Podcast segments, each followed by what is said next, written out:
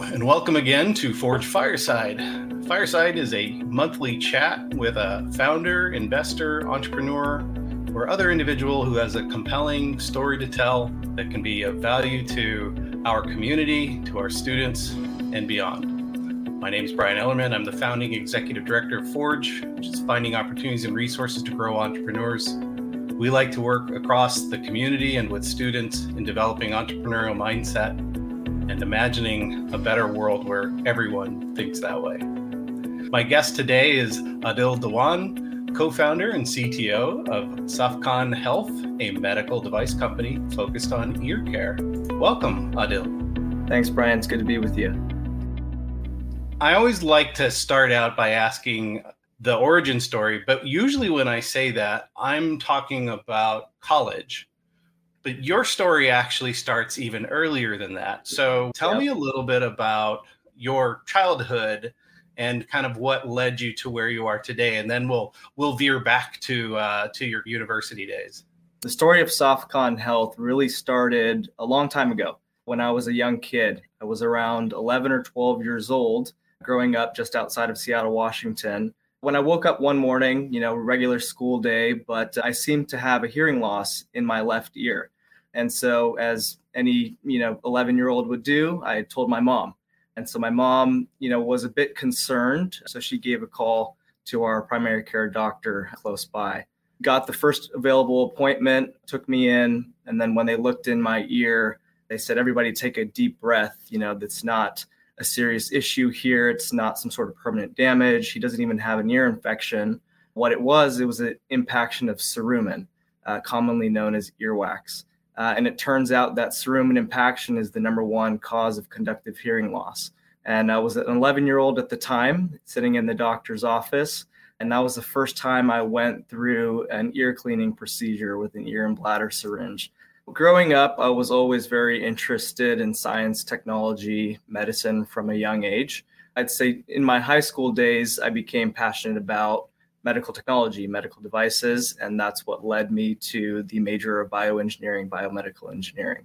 And then around 2013 was when I came to the University of Arizona, moved down to Tucson, started taking my classes there. Around my junior year is when my ear started bothering me again.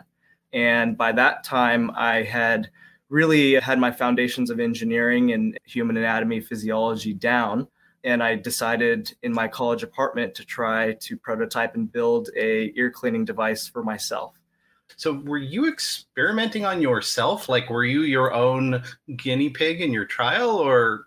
In the earliest days, yes. So, I was a student in my college apartment there near campus. I had saved up some money. I bought a 3D printer, just had it right there on my table in my bedroom. And designing parts using some SolidWorks CAD. And then printing them out. And, fun tidbit is since I built that first prototype, I've never been back to the doctor for the procedure. I've always just done it on myself. You provided me a fantastic opportunity to put in a little bit of a programmatic plug for Forge.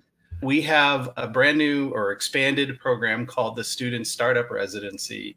That will offer the opportunity to up to 30 undergraduate students, probably half of which will come from the biomedical space and especially biomedical engineering, the other half from, say, semiconductor manufacturing or AI. Those students will get into a program over the summer called a startup boot camp where they get mentored by experts in these fields. And then at the end of the 8 weeks, they'll pitch to a panel of investors. So they really get that sort of intensive experience of launching a company and, mentored through it. Kicker is then we also are going to invite those students to apply to become entrepreneurs in residence with us for the fall, where they serve as industry analysts in different areas, including many parts of biomedicine and working with founders in our accelerators, working with investor groups, et cetera. In other words, that student that's in their dorm room that's 3D printing something, to try to solve it, come talk to us. We've got information sessions starting next week, or well, I should say we have information sessions running and the applications are open as we speak for students to apply for this. That's awesome. I think your guys' program is fantastic and I'm excited to be part of it. One of the things that we really try to underscore, particularly with the student inventors and innovators in the biomedical space, is this isn't the same as developing a parking app or find the best restaurant or bar. Number one, you're impacting a person, in many ways, including their health. There's also a regulatory pathway that governs this. So from your concept and what you had, talk a little bit about how then the device came to be and how you navigated that clinical trial and that regulatory side. Yeah. So from a higher level, the phases were the idea of the medical device and the technology behind it. Then came the prototype phase, trying to build out those technologies and into the device itself. After the prototypes were built, we moved into clinical studies. Multiple clinical studies done with universities as partners. Then we wrapped up all that clinical data, safety, efficacy, along with a lot of external lab testing on the device to make sure it was safe.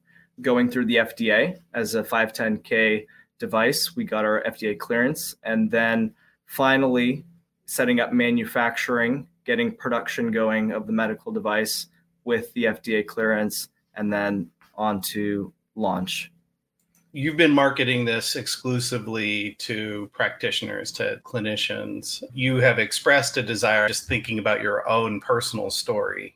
I would imagine that the ideal for you would be a world in which I can go down to my, Walgreens or other pharmacy, pick up my own device and bring it home for myself. I don't have to go to a practitioner. The grand vision here always has been ear care in general for the general population. And what I see as the company moves forward is not only being a significant innovation in the clinical space in clinics across the country, but also next products working on a more preventative ear care routine for people at home. So when I was a student there at the University of Arizona, needing this procedure myself again, I started doing a lot of research. So I was looking at what maybe a primary care doctor was doing versus a ENT specialist was doing, and everything in between on the spectrum of healthcare. I found that some clinicians were using only irrigation, say with an ear and bladder syringe, versus, for example, an ENT specialist who would do microsuction, no irrigation. And what I had realized is no device, no technology was combining both at the same time, irrigation, which what some clinicians were doing with microsuctions, what specialists were doing. And that's how I combined them into one device, which ended up being the Otoset ear cleaning system. And how it works, it has simultaneous irrigation and suction. So essentially, clean saline solution or distilled water is filled up into the top half of the device there.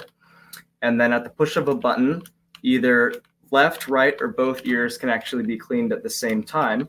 And then what the device automatically does is it will introduce all the irrigation water flow into the patient's ear through an ear tip, while simultaneously suctioning all that water and earwax back out into the lower chamber, which we call the waste container. And this procedure is fully automated and takes only 30 seconds at controlled pressures and flow rates. Wow. So once we were able to build the device, prototypes, and then once we were through clinical studies, we worked with the University of Washington to conduct a clinical study here locally in Washington. And once we had clinical data behind the device and gone through the FDA as the first and only ear cleaning device that has FDA clearance, taking all of that bundled together to market, we had a very strong case for our innovative medical device, and the market has picked it up really well. You mentioned already that you were a biomedical engineering major. Did you ever feel like, oh man, I've got this idea, but I can't run a business because I don't have a business background? How did you, one, approach that side of it? And then two, how did your brother come into the picture? I'm very lucky to have a great team around me. Starting with my older brother, Sahil, I've learned a tremendous amount from him, and he's been supportive to me as well. myself, as a biomedical engineer by education, I always had an entrepreneurial spirit and mindset.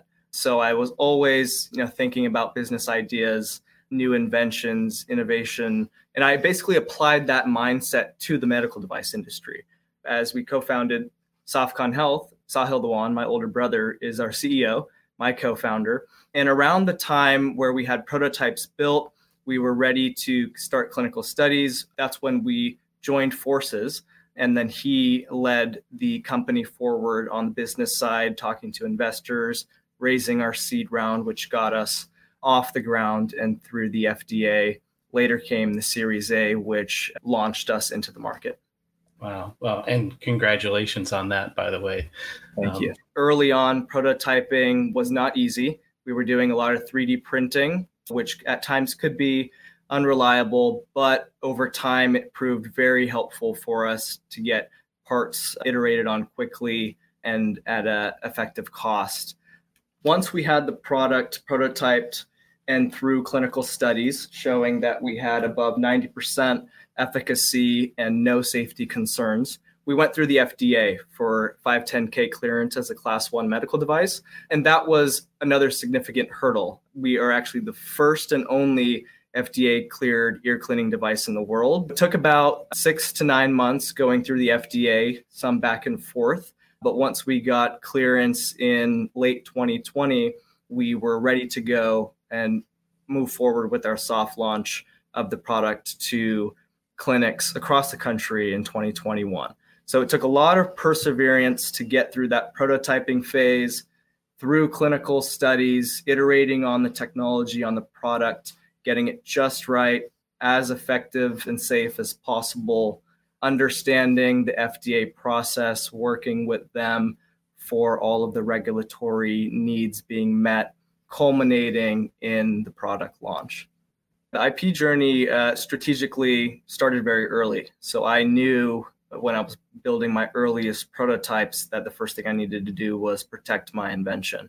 So I filed the very first provisional patent, I believe back in 2016, completely written on my own, filed that, got my protection, and then started taking the prototypes and inventions out to our teams, out to investors. And to date, a few years later, we have 3 issued patents in the US and patents filed all over the world.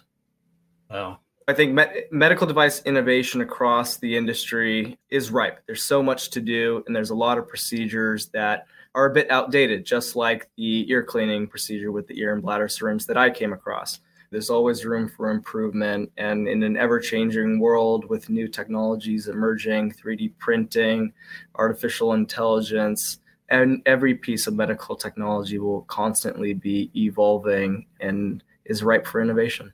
So my advice to students today would, of course, be focus on your major, but also take the time to understand different aspects, different majors, whether that's business, engineering, law, finance. Make sure you're well-rounded as an individual, and that will set you up for the best chance of success, whichever path you choose. And, listen, it's a lot of hard work. It's a lot of sacrifice. It's a lot of pain, struggle, tears. But as a founder, as an adventurer, it's on you. And so keeping a positive mindset, always being open to learn. If you don't know, ask questions, figure it out, and never give up. Aadil, I really appreciate the opportunity to meet with you today. And I do hope that you can come and be a part of the Forge community. We would absolutely welcome that. Thank you for having me, Brian. It's been a pleasure, and I absolutely look forward to being more involved in the Forge community.